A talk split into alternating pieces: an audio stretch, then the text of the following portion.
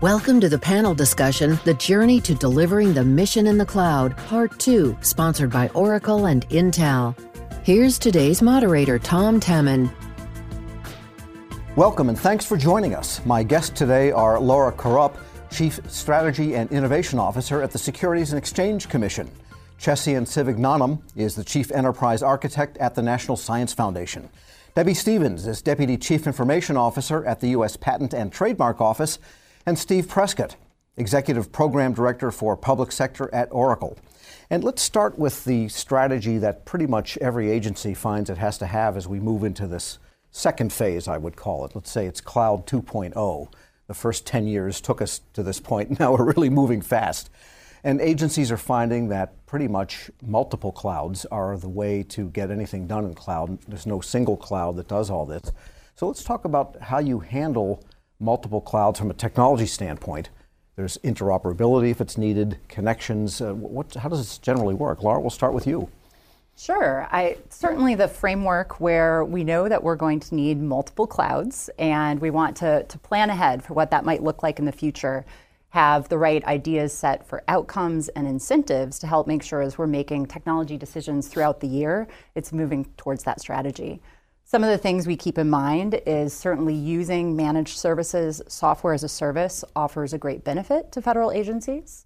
When that's not an option, we're going to have some cloud uh, service providers that follow the managed service provider as a platform as a service, and then certainly having infrastructure as a service available as a cloud capability. There's a place for all of those in our future cloud target state architecture. As we think through those, you can't treat every decision as a one off, and it's not just technology decisions. Ultimately, it would be great if we knew exactly what the business requirements were. We could meet them in multiple places and could just make the technology decision. But oftentimes, you can meet some business requirements here, different business requirements there, and then by moving that data, there's going to be a set of related applications or mm-hmm. analytical tools that also need to use that same data. So, having a governance structure within the agency where we can tee these decisions up as a set of jointly related technology and business decisions to plan the sequencing is really important. So, you might want to have tools and applications that run, that need to use the data that's in multiple clouds, even though those clouds might be doing other things in other instances, in other words. Absolutely. And having conversations early on that hit on some of those in state outcomes is really important. If you start planning for just one application, you can get really far down the road on planning before you stop to think about, well, wait, how do we want to use this data in the future? So, knowing those key considerations and having those strategic conversations early in your planning process, so then you can dig into the details with confidence for a particular cloud service provider is really important. And I imagine the cost of data motion when required from cloud to cloud or cloud down to agency is one of the considerations in planning. Absolutely. And at the Securities and Exchange Commission, we've recently appointed a chief data officer, as many agencies have following the legislation that was enacted last year. And we really see that planning as a partnership between the chief data officer, the business, and the Office of Information Technology to make sure we're really thinking ahead for those needs. Okay. And Chessie, in the uh, Office of Science, uh, National Science Foundation, a uh, little different animal, uh, less operational, maybe more policy oriented. Tell us your cloud strategy and how you rationalize that whole multiple cloud idea. Sure. Um, National Science Foundation is a single mission agency, so we are most of our IT is um, aligned with our mission uh, objectives, right? So we have strategy um, going into the cloud, um, like four main reasons: um, improve agility and uh, improve the resilience and the speed and delivery of IT services. Number two, consolidate all our digital assets and put them behind the high power, high power intelligence enabled services. And we know cloud is the best place to do that.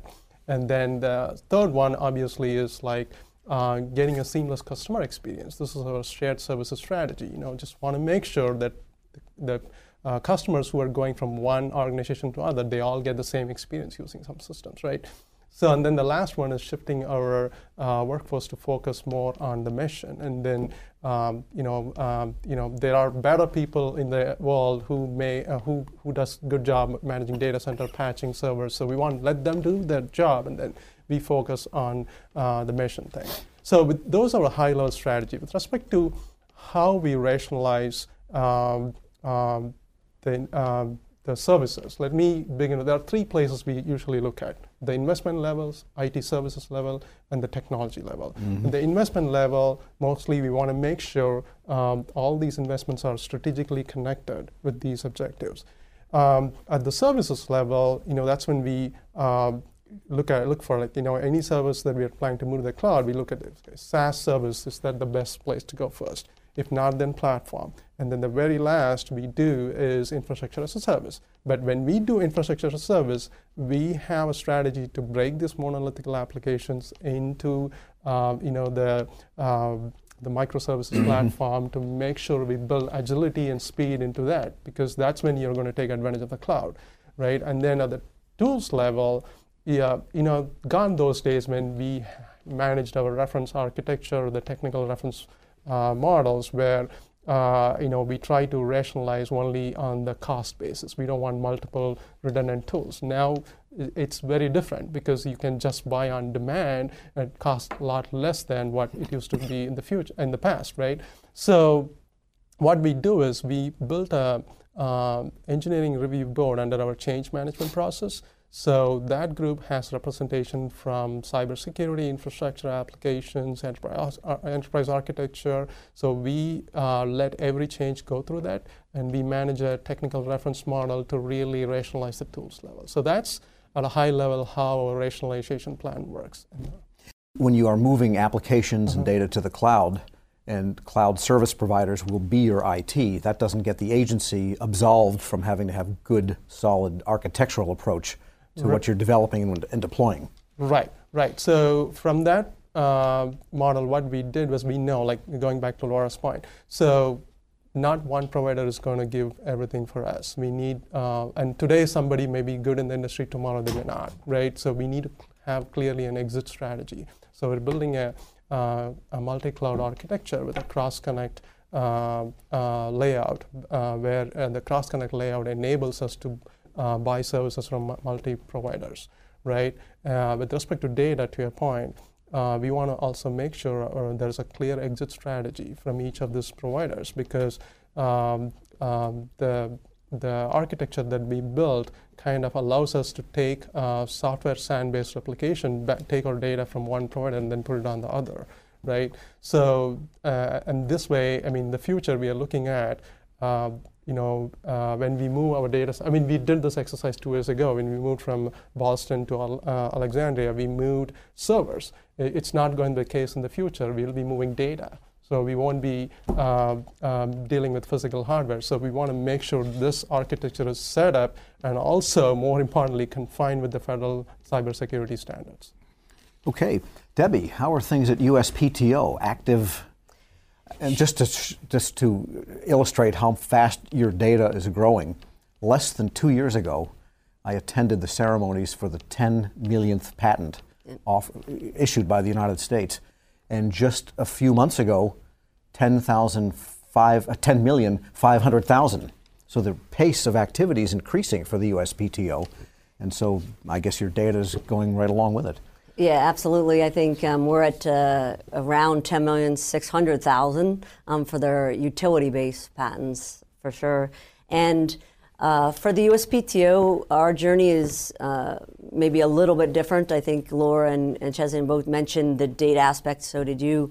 Uh, we approach the cloud as, as uh, a business decision first and a technical fit for purpose second. So our strategy is certainly uh, engulfed in uh, data that we have to make hold private for a certain amount of time. Um, that's in our pre-grant publication timeframe of you know 18 months from uh, earliest effective filing date. And then once it is uh, past that 18 months and and or uh, issued as a, as a patent, matured to a patent, then that data becomes publicly available. So in, in our strategy, it's clearly focused on the, the business and the data aspect, the data ownership.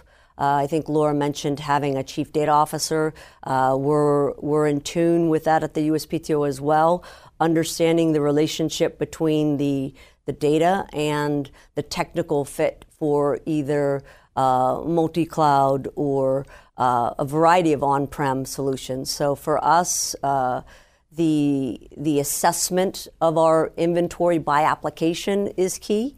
Uh, because again, looking at it from a business and technical fit, what will make sense for some of our applications? We know uh, already that perhaps the cloud is not the solution.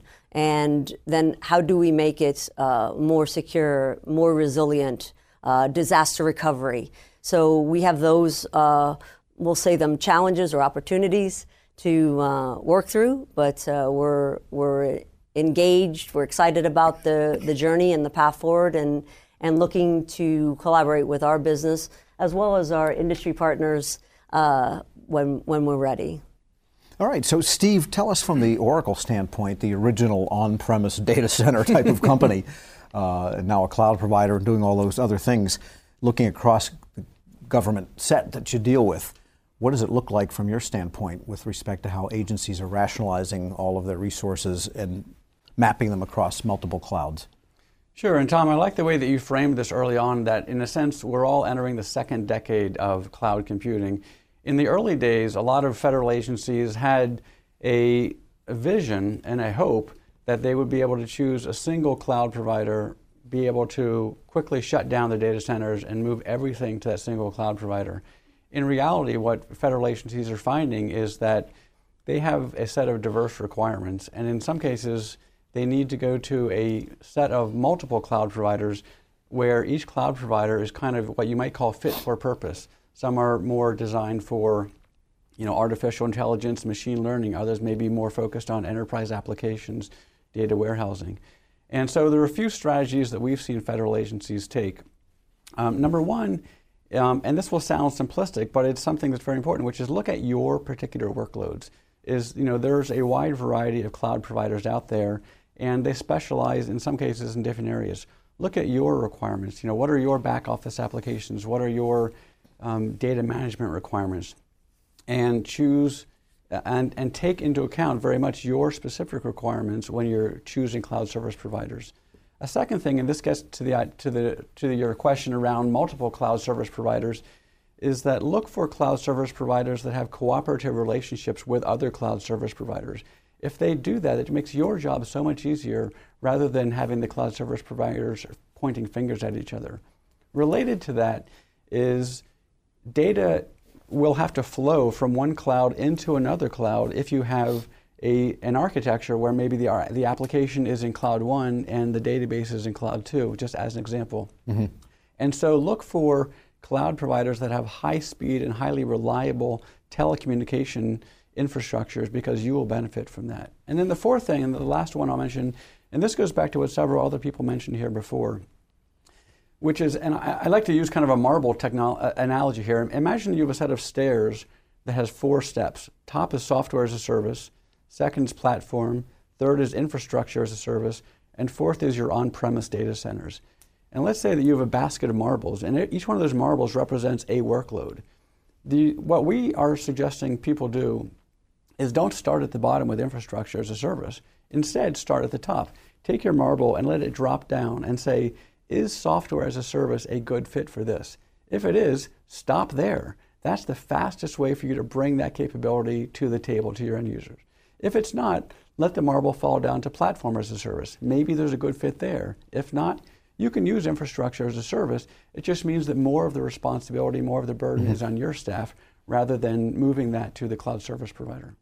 Yeah, I guess that being becoming a CIO or a CDO is a good way to lose your marbles, right? what you're trying to say in a, in a nice exactly. way here. But uh, that idea of looking at the applications first, and we'll get into this more after the break, but before we do, maybe we can start to discuss a little bit about how you do choose the applications, because I think there's almost nobody now still that is not with email and collaboration tools uh, of one form or another in the cloud. So looking across the application set, how do you begin that rationalization? I, that's a great question. Cloud can offer several different possibilities for applications. If you're moving to software as a service, it could be an opportunity to simplify and standardize. Could also be an opportunity to reinvent, to break up a monolith and focus on building out services in an innovative way. So as you look across all those possibilities, you need a framework.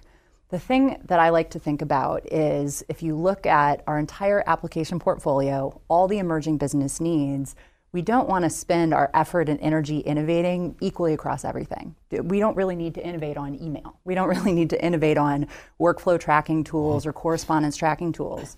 So, for our agency, one of the areas we want to really focus on innovation is around big data analytics and moving from a model where we're looking at individual forms that come into the SEC to more machine learning, risk based analytics across a larger set of data. So, how can we make sure our applications and our IT investments are going to unlock new possibilities in that space? Mm-hmm. So, that means taking the part of our application portfolio where we don't need to differentiate, we don't need to experiment and innovate, trying to move those to software as a service providers, and then in a platform or infrastructure as a service environment, looking at how we can really support experimentation and innovation in those areas where we have unique questions to answer. And just a quick follow up on that before we go to the break. A lot of agencies are trying to get away from the yesterday approach of amassing all the data possible and then analyzing it because that gets cumbersome and expensive, whether it's on premise or in a cloud or anywhere. Data is just bulky. Are you also looking at ways of rationalizing the data such that you can use the cloud more efficiently and look for the anomalies and not have to search for some trend in all the possible data ever coming into the SEC?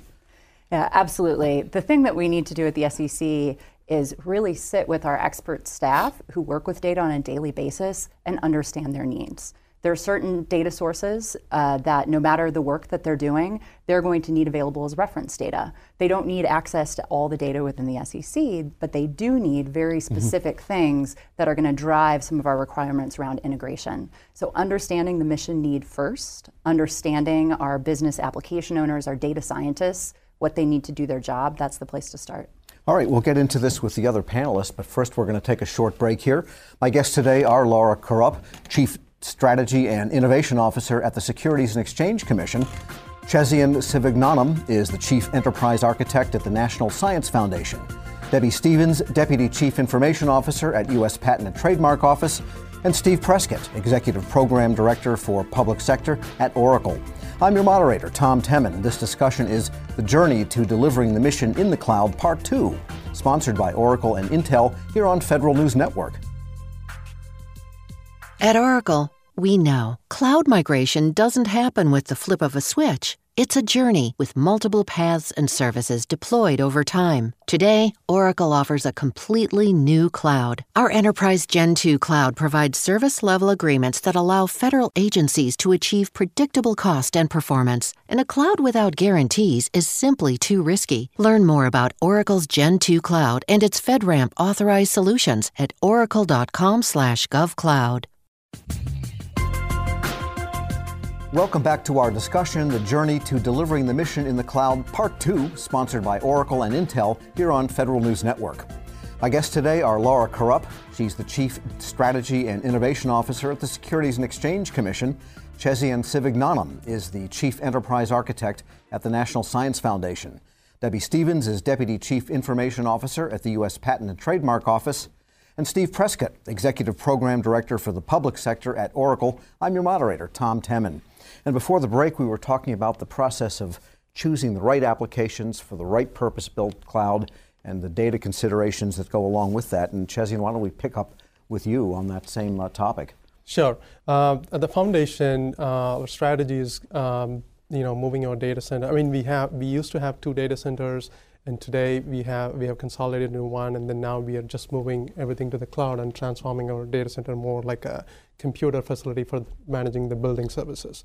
That's our not strategy. Not into a gym. You're not going to make it into a cafeteria or a gym. Yeah, of course. No. Yeah, exactly. So um, from that angle, we are uh, taking each of these services we um, uh, that we support, and then we're trying to see how what is the mm-hmm. best fit going into the cloud. So obviously, the marble analogy uh, it, it, works very well for us. You know, we obviously look for a software as a service. That's our first bet. You know, so we want to make sure it's a seamless transition, and also we want really the industry really take it um, with the innovation. You know, emails like you know service management, those kind of things, right? And then also, uh, we are also con- uh, aligned with our the president's management agenda, which is really moving to shared services. That's really with our mission support services like finance, HR, and mm-hmm. administrative services um, be, because we want to make sure it is uh, going to the place where that is best managed, like Treasury, which probably is going to do wonderful things with finance management, or GSA and OPM, they're championing the HR service. That's our second thing. So, and in other words, offload a lot of stuff you might have done in the first place, so you don't even have to worry about where it goes. Just you get it from the other agency. Right, exactly, exactly. And then um, the next one is really looking at platform services. The platform services, why it is important here is we have a strategy to, um, you know, uh, uh, empower our end users by giving a lot of self-service capabilities, and that's what the platform services brings in.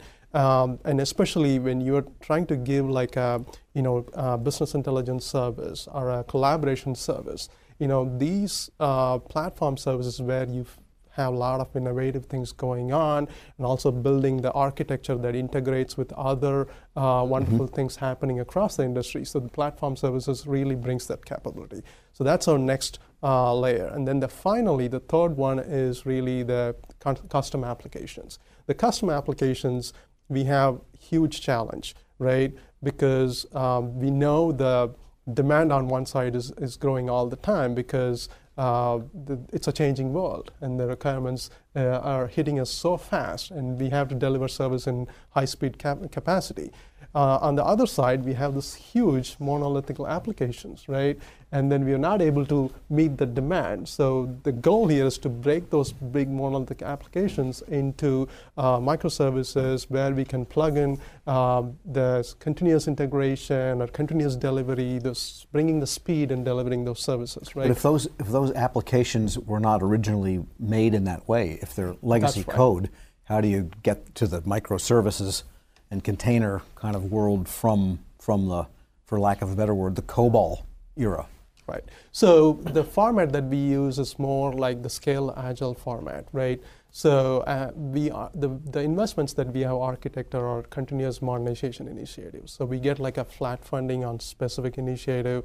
It has a multi-year uh, uh, roadmap, mm-hmm. and then we it, it, the whole investment is tightly integrated with our governance which brings the uh, customers and the developers very closely with each other and they meet on a biweekly basis. So when the requirements are provided, the thing is we have to make sure these changes happen much faster. And that's where this thing comes in, like how you're enabling the DevSecOps platform and building these microservices and having them de- delivered in a, in a much faster rate. So, uh, and that's where we look for cloud native applications. So we want to make sure the cloud where we are, uh, the provider where we are going has this best capability of giving these services and also uh, looking at the market cap, you know, where we can get those skills easily and plug them in. Mm-hmm. And then also when we are talking about scaled agile, it's bigger teams. You know, we are talking about 500 plus contractors working with many different applications with the customers, right? So we need to make sure this this thing is scalable. So those are the three things we mainly focus on as we move to the cloud. All right. Well, that sounds like it keeps you busy. Yeah, uh, yeah frankly. Very busy. three things Need a lot. a lot of help. Debbie? Sure. Uh, so for for the USPTO, I'd certainly echo what Chezian said about the monolith and uh, uh, tightly coupled applications, custom applications that we have that are probably the most uh, difficult to uh, navigate to to the cloud for us. Uh, certainly for us, we are a highly um, productive, uh, performance-based organization, both on patents and the trademark side.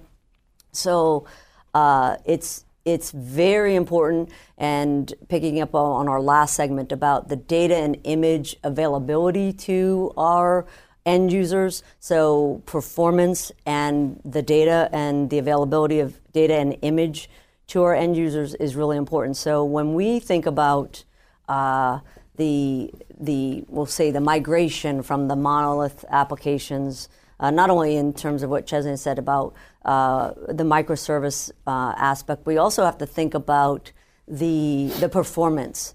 Uh, we have. Um, when you say images, you mean pictures, artwork ab- for patent absolutely. examiners. So Got for, okay. for patent, um, patent examiners, they come in in forms of uh, design, mechanical, um, chemical drawings. Right. So those are we we refer to those as um, image flip rates in the trademark examining attorney world. They are um, pictures of your trademarks that you know mm-hmm. and uh, experience every, every day. So those are images, and those need to be um, cycled through and examined at a very highly um, uh, at a very high rate uh, for the examiners to maintain their productivity. So I would say that in in in the USPTO the the key for our cloud strategy is certainly uh, wrapped around, as I said before, about the business, the data, um, the image, and the performance of that. That's very uh, key for us, as well as, as you can imagine,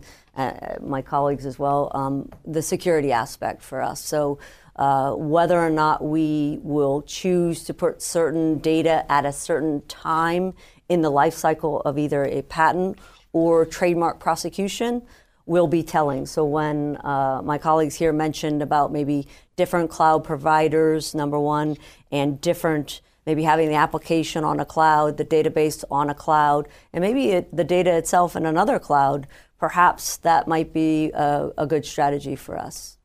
Yeah, so Steve, how do agencies, what's the best strategy for that? Because they do have the, the availability of shared services, they do have the monolithic and I think the bonded applications, where the database and the application were kind of developed as a whole, those are hard to kind of pry out and get the flexibility of cloud.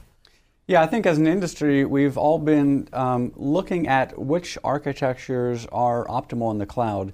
And early on, one of the things that we always said is that you would not want to separate components to different clouds because, for performance reasons, for a variety of reasons in reality, actually, what we found is if you architect it properly, it can actually work fine. Um, there is, you know, some responsibility you have to look at what are your performance requirements, what bandwidth exists from one cloud to another, but it is it is doable. So I guess my point there is that that's not an op- that's not an option that you should take off the table. You should at least consider that mm-hmm. as one option. More broadly, you know, your your initial question here was selection of workloads. How do agencies decide where to focus their attention? And one of the really important prerequisites that we've seen federal agencies do is rationalizing their portfolio. Rationalizing essentially meaning reducing. Mm-hmm. And, and three areas I wanted to focus on there that I would encourage you know, any federal agency to look at rationalizing applications, rationalizing technology, and actually rationalizing your vendor community. And I'll talk briefly about what I mean by each of them. As far as applications are concerned, you know, part of my role is working with federal agencies on baselining their, archi- their portfolio of assets today before moving to the cloud. And in the area of applications, one of the things that we frequently see is a lot of replication. We might, you know, one agency might have three different customer relationship management systems and two different call center systems mm-hmm. and five different budgeting systems because traditionally those grew up independently of each other. And you could move all that to the cloud, but you don't have to. And so, one of the things that a lot of federal agencies are doing is seeing the move to the cloud as an opportunity to step back and say, what do we want to carry forward into the cloud? A similar thing exists in the area of the underlying technology. Um, and so I'll mention, you know, data management since that's a, a, an area that we focus on a lot. There's a lot of variety of data these days. There's relational data, there's non-relational data, there's structured information, unstructured information, batch data, streaming data, and there has been um, there's been some focus on saying that you should have a different technology solution for each one of those different types of data. But there is an alternative solution, which is to have a converged data platform that through one tool is able to handle all of those use cases through different kind of subcomponents. And so that's another type of, of rationalization of your data tier is get rid of du- duplicative technologies. And then the last one I'll mention mm-hmm is at more of a at more of a meta level, the actual vendors that you're working with itself. Is that you know most federal agencies are working with many different vendors bef- because of the underlying technology and the applications. But some vendors have suites of technology, suites of applications, suites of underlying technology. And if those technologies and if those applications meet your requirements, going to a smaller number of vendors that include suites just simplifies your interaction with the vendor community. All right, and uh, which brings up the question of what you do with remaining data centers if you have them still in your agency. I think uh, you're you're turning yours into a place to operate the building from, so that there will be no data center for the National Science Foundation. Uh, but uh, Debbie, what about the USPTO? You still have data centers. How do you yeah. make them? So, in a sense, you would make them match the cloud rather than the other way around. Yeah, I think um, for us, it it will clearly be a a hybrid uh, data center with with hopefully many of our applications uh, taking advantage of the cloud and and the and the capabilities there. Uh, we certainly feel that that as a result of this uh, journey, it will reduce our data center footprint uh, and uh, I think Chezian was going to, or someone said maybe make a gym out of theirs. Uh, we, that was my idea, not okay. his. okay. We we actually have some future thoughts about that. Uh, we are are embarking on a on a uh, IT transformation that is truly, as Chezian mentioned, uh, using uh, SAFe or the Scaled Agile framework approach. But we are we are currently engaging agile pilot teams co-location so we could certainly use some of that data uh, center space that has been recouped or will be recouped in that type of agile uh, experience for our teams to get our teams uh, co-located because we feel that that will drive uh, the the value not only for uh, IT and the technology going forward but also the uh, business capability. So, so some development might actually move into that physical space. Ab- absolutely, we're thinking uh, there's certainly n- not lost on us in in the Alexandria uh, corridor that that uh, real estate is is an uh, essential Precious. commodity. Yes, and uh, we would definitely want to take advantage of that. Sure, and Laura, you you're going to still operate data centers also.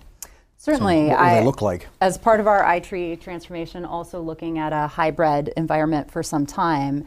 And for us, it really comes out of thinking about the long term strategy. So there are applications where we may be continuing to develop them and enhance them. In the long run, we want to get them in the cloud environment, but because of data or other requirements, in the short run, it's not the right fit. So we're looking at where we can use containerization, other technologies to make that portability easier in the future, mm-hmm. where that's cost effective for us. Okay, but you will still have data centers as you go forward. Yes. All right, and the idea of rationalizing applications, I think, as Steve mentioned, is can be a tough thing for agencies. How, how do you convince people, yeah, you really don't need this anymore, because this is an age-old problem. You turn off something and see who screams and very often it's one or small group, and you can serve them in some other way. Mm-hmm. Yeah, I'll start, and I'd love to hear uh, yeah. from my colleagues as well. I, it is a, it is difficult, and, and I would say it's difficult emotionally and politically. It's not difficult technically, right? So the emotional part of it is that you know in many federal in most federal agencies. There's a set of bureaus or, or kind of sub agencies that operate somewhat independently, somewhat autonomously, and in some cases, historically, they've been allowed to make their own decisions. And when you rationalize, it becomes a discussion around kind of power and authority. Like, are, are you taking away the power from that bureau to make its own decisions going forward? Um, the other element of that is customizations. So, when in the on premise world, agencies deployed traditional licensed software, they would often hire contractors to make a lot of customizations mm-hmm. to make it meet the unique requirements of that bureau or that department. And when you move to software as a service, where it's a multi-tenant solution, you have to think hard about are you know which customizations are requirements versus which ones are you willing to walk away from in order to gain the benefits of, of a shared solution. All right, on that note, we're going to take our second break and we'll be right back after this one. My guests today are Laura Kurup, Chief Strategy and Innovation Officer at the Securities and Exchange Commission, Chezian Sivagnanam, he's Chief Enterprise Architect at the National Science Foundation, Debbie Stephens is Deputy Chief Information Officer at U.S. Patent and Trademark Office, and Steve Prescott, Executive Program Director for Public Sector at Oracle. I'm your moderator, Tom Temin. This discussion is The Journey to Delivering the Mission in the Cloud Part 2, sponsored by Oracle and Intel here on Federal News Network. At Oracle, we know cloud migration doesn't happen with the flip of a switch. It's a journey with multiple paths and services deployed over time. Today, Oracle offers a completely new cloud. Our Enterprise Gen 2 cloud provides service level agreements that allow federal agencies to achieve predictable cost and performance. And a cloud without guarantees is simply too risky. Learn more about Oracle's Gen 2 cloud and its FedRAMP authorized solutions at oracle.com/govcloud. Welcome back to our discussion Journey to Delivering the Mission in the Cloud, Part 2, sponsored by Oracle and Intel here on Federal News Network. My guests today are Steve Prescott, Executive Program Director for Public Sector at Oracle. Debbie Stephens is Deputy Chief Information Officer at the U.S. Patent and Trademark Office. Chezian Sivagnanam is the Chief Enterprise Architect at the National Science Foundation. And Laura Kurup is Chief Strategy and Innovation Officer at the Securities and Exchange Commission. And before the break, our topic was application rationalization. And why don't we continue on that? Because I think everybody has pretty strong feelings about that as a requisite to really successful cloud deployment. And so, uh, Debbie, why don't we start with you? Sure. I, I would I would start with uh, the end user, and that seems like an odd place, but I think uh, one of the colleagues here had said, why do people want to hold on to a particular application, even though it might feel like it's end of life and and it should be in a, a different state.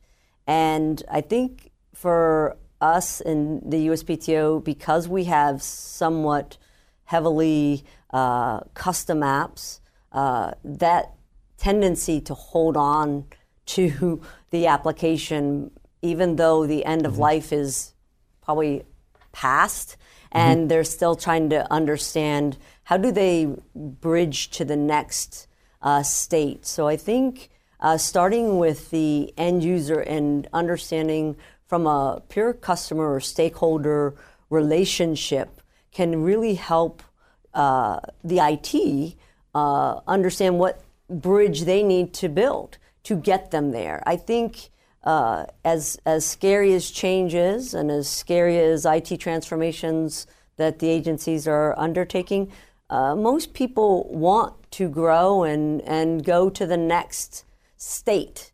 Uh, they just need, tr- uh, I'll say, help mm-hmm. seeing it and seeing that their job, and I'll think about it in the terms of the data center, because I think in our uh, arena in particular, we talked about earlier about perhaps the data center shrinking. But that doesn't mean the job is going away. In fact, we want to reskill the, the team there into the new uh, ways of working.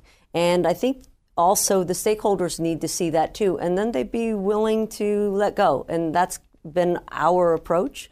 And uh, so, to make an analogy, then one of the jobs of IT then is to, just as you had server huggers, make them understand it's not the server they want, it's the computing capacity. Absolutely. And that could be anywhere to the people that use applications to convince them it's not that application set, that code you need, it's some function that you're trying to do to get your job done.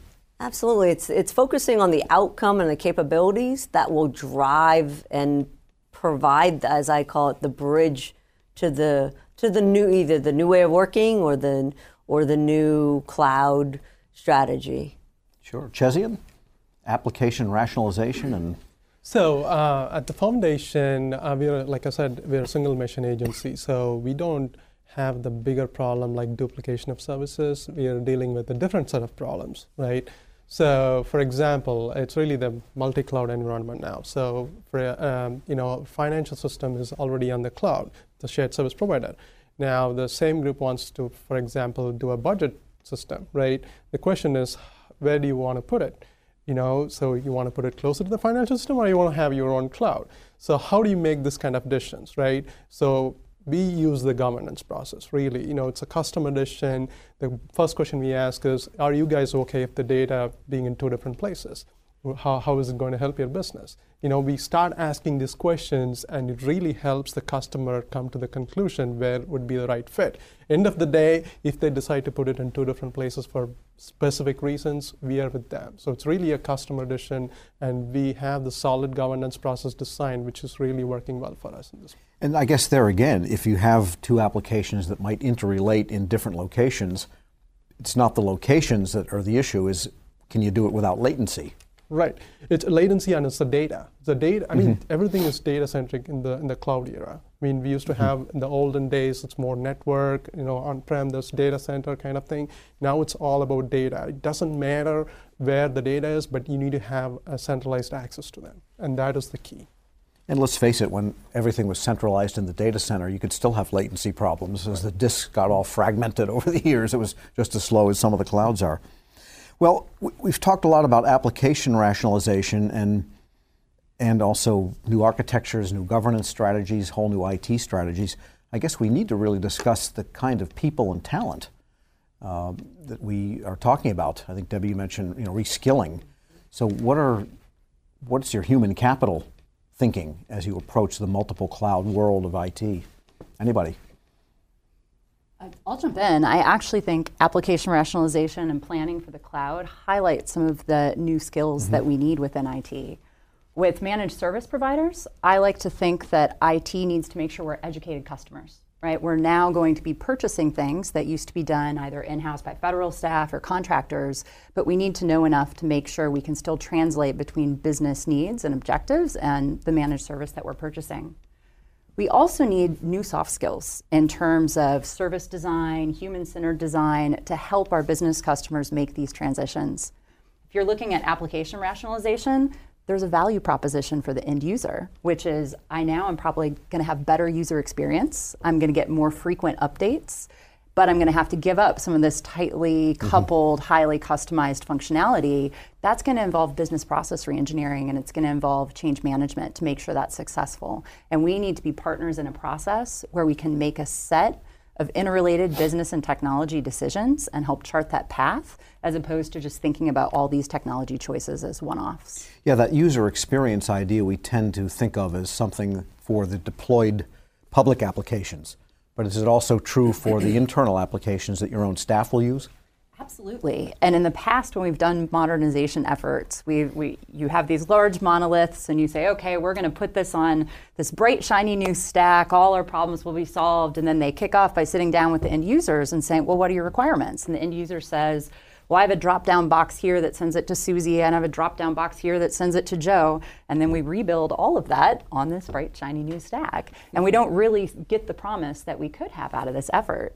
Now that we're moving to cloud and breaking up these larger monoliths into smaller services and systems, really working with end users to understand that underlying objective and being able to think creatively about re engineering the process as we re engineer the technology is really important. Steve. And so I'd echo one of the things that Laura mentioned about it's a combination of hard skills and soft skills. That's certainly what we're seeing.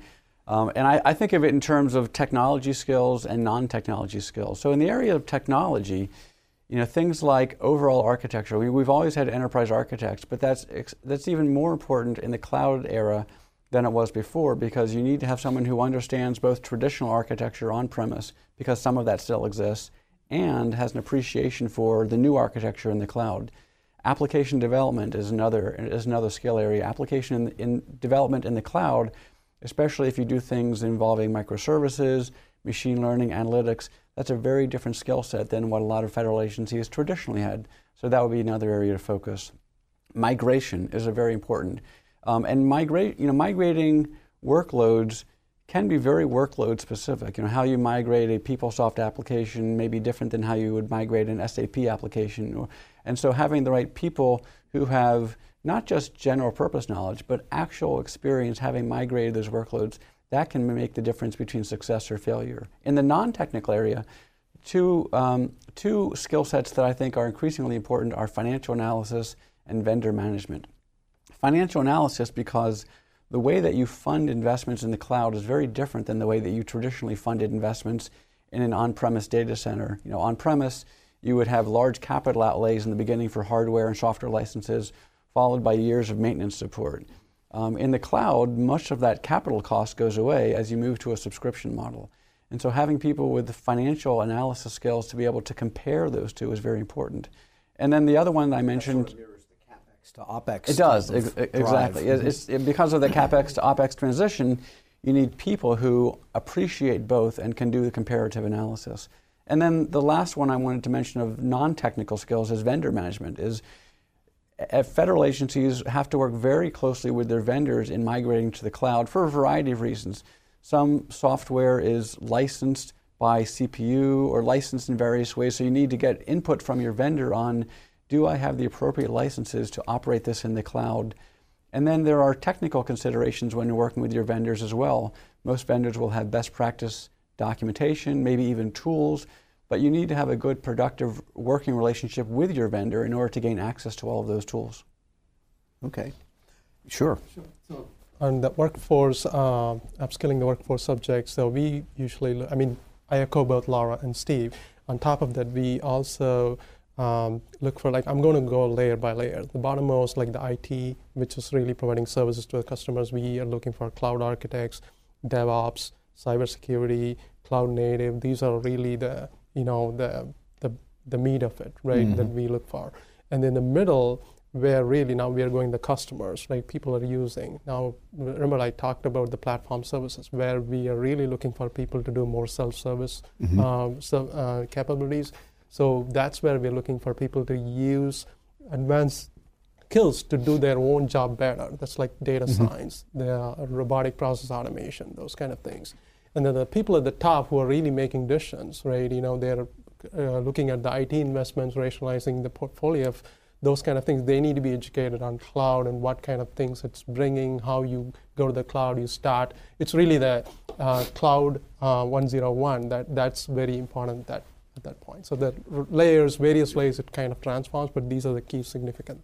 And you mentioned self-service and RPA, and I was just talking to a CFO the other day, who is kind of the lead for RPA in his agency, and there are tools now where people can design their own robotic process automation with a little bit of training that are not traditionally software coders. Right. That seems to be a cloud feature that's coming in where people can move boxes around in a graphical user interface and create business processes. Is that what you meant? Yeah, exactly. The two uh, fo- focus areas in our foundation, in the foundation right now, is uh, educating uh, customers how to build their own robots. It's really a low-code solution where you know people don't have no have no clue about how how to write software. They can use this uh, simple tool to build like a flow chart that eventually functions like a robot. The other thing is people who are sitting closer to data, the subject matter experts. They're traditionally not an IT people, but they know their data very well. And these are the people we are looking to educate on data science, how we can apply some of the Python or some of the algorithm skills because they are the one who is going to invent new algorithms that can be enabled back in our uh, services to add intelligence. So those are the two key things we are really after at this point. All right, in the couple of minutes we have left, I just wanted to explore something that Steve had said earlier, and that is the notion of cloud providers in a commercial sense and technical sense cooperating with one another. And aside from the fact that they are always competing for contracts, they all have multiple customers and they know that their customers are also customers of their competitors. And so, is that something that you look for and try to emphasize when you're dealing and choosing with a cloud supplier, that a cloud services provider? I want you to make sure that we can cooperate with you as Cloud X with Cloud, Cloud Y and Z. Is that a consideration? Does that come up? Yeah, I think so. I would echo the one comment I made, which you alluded to just a second ago, which was the cooperation across multiple vendors or multiple cloud providers. But in terms of choosing an actual cloud provider, uh, you know, there are five areas that we see federal agencies looking at. The first is the workloads themselves. Make sure that that cloud provider has the tools, has the infrastructure, has the people to handle your workloads because the, that's not a foregone conclusion. So number mm-hmm. one, look at your you look at your workloads. Number two investment protection. Federal agencies have invested a lot of money in software licenses, in the skills of their people, in some cases in high performing hardware infrastructure. When you move to the cloud, make sure you don't lose that. You, you, you want to be able to leverage your investments, not throw them away and have to buy that stuff all over again. The third area is service levels, is that when you move to the cloud, you are trusting that cloud service provider to deliver a quality of service to your end users. Part of that is availability, and so you need to have service level agreements around availability. But there are two other areas that are equally important performance and manageability. And so as you're, ter- as you're looking at, serv- cloud service providers, look at do they have SLAs or service level objectives around availability and performance and manageability. The fourth area is hybrid cloud, is that we're all going to be living in a hybrid cloud environment for multiple years. It could be three years, five years, 10 years. That means multiple clouds, and that means the coexistence of your cloud and something running in your on data in your on-premise data center. So as you are evaluating cloud providers, look at their support for a hybrid cloud model. Do they have solutions that run on premise? Are there solutions in the cloud interoperable with what you have on premise? That's very important. And then the, the last area I mentioned is migration. I, and I alluded to this before, is that don't just assume that you can migrate your workloads to any cloud. Some are easier or harder than others. Some may actually not even be certified to run your workloads. And so look carefully at what migration tools, what migration services are available from each cloud provider, and do they match your requirements? Okay. Uh, Laura, we'll give you the last 10 seconds. Sure. What, what do you want your whole cloud environment to look like a year from now? Absolutely. Um, I, I think if we could focus on anything in our cloud environment, it's really going to be automation. I think at many federal agencies, we've had great success in some spaces with pilots or initial projects, but we want this to be self service across environments, services, applications. We want our end user to be able to spin things up quickly and to know that it's inherited key policies to allow us to feel very confident about security in the cloud. So, really focusing on automation as we grow. All right, we'll end on that note. Thank you all for a great discussion. My guests today, and I'd like to thank them again, are Laura Kurup, Chief Strategy and Innovation Officer at the Securities and Exchange Commission, Chezian Sivagnanam, Chief Enterprise Architect at the National Science Foundation, Debbie Stephens is Deputy Chief Information Officer at U.S. Patent and Trademark Office, and Steve Prescott, Executive Program Director for the Public Sector at Oracle. I'm your moderator, Tom Temin. You've been listening to Federal News Network.